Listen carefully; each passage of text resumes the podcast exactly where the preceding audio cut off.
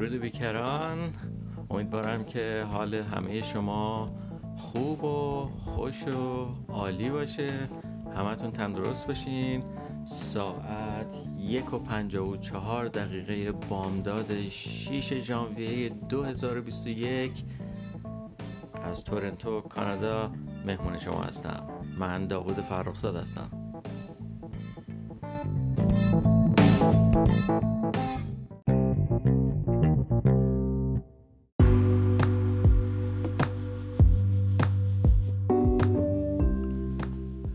لازم می‌دونم یه نکته بسیار مهم رو یادآوری بکنم. در این گفتارها به هیچ عنوان قصد من آموزش زبان انگلیسی نیستش.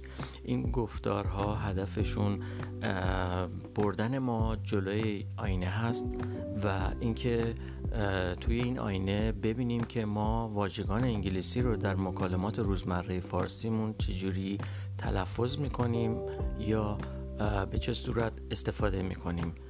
همین.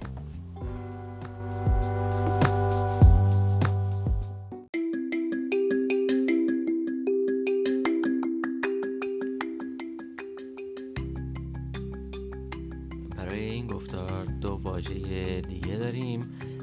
اولی رنج هست. بذارید ابتدا در مورد همین رنج صحبت بکنیم تا بعد بریم سراغ دومی.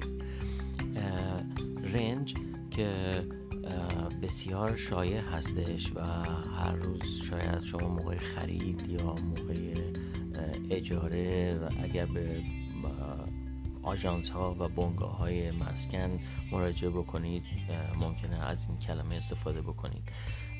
اما متاسفانه رنج یه چیز غلطیه یعنی تلفظ غلطی هستش. بذارید ببینیم کلمه انگلیسیش چی هست. چجوری نوشته میشه و تلفظ انگلیسیش چگونه هست و ما چگونه تلفظ می‌کنیم. spelling این کلمه R A N G E هست. R A N G E range range range در حالی که ما میگیم رنج. رنج. رنج. خب رنج در برابر رنج کلی فرق هستش. من فکر می‌کنم دومی که همون رنج باشه می‌تونیم تلفظش بکنیم چون ما این همه این صداها رو داریم تو زبانمون. بنابراین من شما رو دوباره در برابر این انتخاب قرار میدم. رنج. رنج. رنج غلط هست. رنج صحیح هست. چه رنج قیمتی شما دنبال مسکن میگردید؟ تو چه رنج قیمتی دنبال لباس میگردین؟ تو چه رنج قیمتی ماشین می‌خواین؟ و الاخر خب پرونده رنج رو ببندیم بریم سراغ واژه بعدی. واژه بعدی پوز هست. منظورم پوز دادن نیست. منظورم اون دستگاه یا ماشینی هستش که معمولا در بانک ها یا فروشگاه ها هستش و شما کارتتون رو در حقیقت وارد می‌کنید و رمزتون رو وارد می‌کنید و تراکنش مالی هم از پرداخت یا دریافت یا حالا انتقال انجام میشه. این کلمه پوز اصلا من نمی‌دونم به چه ترتیبی پوز شده. به این علت که این دستگاه یا این ماشین در واقع خودش مخفف سه تا کلمه سه واژه در انگلیسی هستش. به عبارت دیگه دو واژه و یک حرف اضافه. ببینیم چی هستش. P O S. پس پوز ما زی نداریم اینجا صدای ز نداریم. P O S.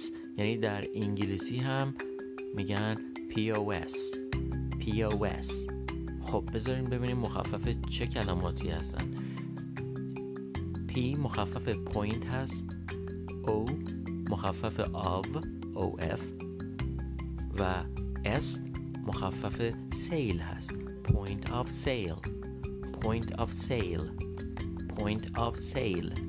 POS POS POS خب حالا ما مثل انگلیسی زبون ها که نمی‌خوایم استفاده بکنیم بگیم POS ولی می‌تونیم بگیم POS یه خورده طولانی تره یه خورده سختتر از پوز پوز دادن معمولا راحته ولی خب نابجاست غلطه. پس دوباره من شما رو در برابر این دوگانه قرار میدم. این انتخاب انتخاب سختیه فکر نمی کنم پوز در برابر POS پوز غلط؟ نه تنها غلط به اصلا یک چیز پرت هست. POS صحیح. انتخاب با شماست.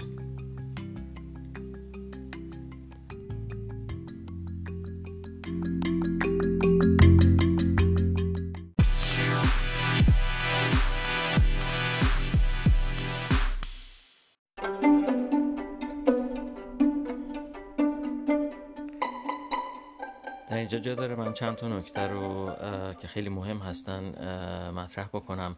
اول اینکه ما در علم زبانشناسی یه بحثی داریم به, به نام تجویز و توصیف.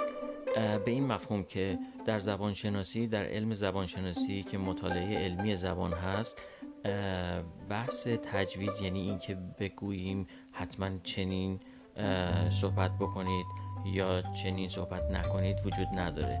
فقط توصیف میشه هر اون اتفاقی که داره میفته توسط سخنوران یک زبان خاص اینها بررسی میشه و روش مطالعه میشه. بنابراین آنچه را که من دارم تو این گفتارها مطرح می‌کنم درسته که تلفظ صحیح است دارم توصیف می‌کنم اونجوری که می‌بینم اتفاق داره میفته تو بین سخنوران و اون چیزی که صحیح هست. اما این پیشنهادها دیگه پذیرشش به عهده شنونده هستش. نکته دوم این که حتما سعی کنید خودتون مشترک بشید و همرسانی بکنید. نکته بعدی اگر پیشنهادی دارید حتما مطرح بکنید.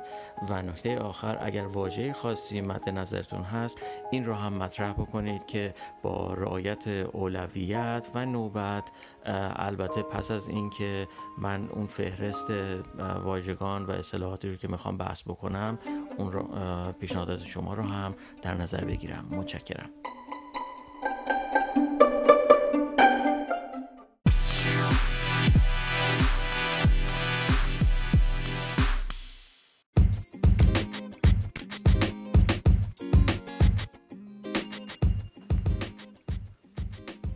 تا گفتاری دیگر بدرود.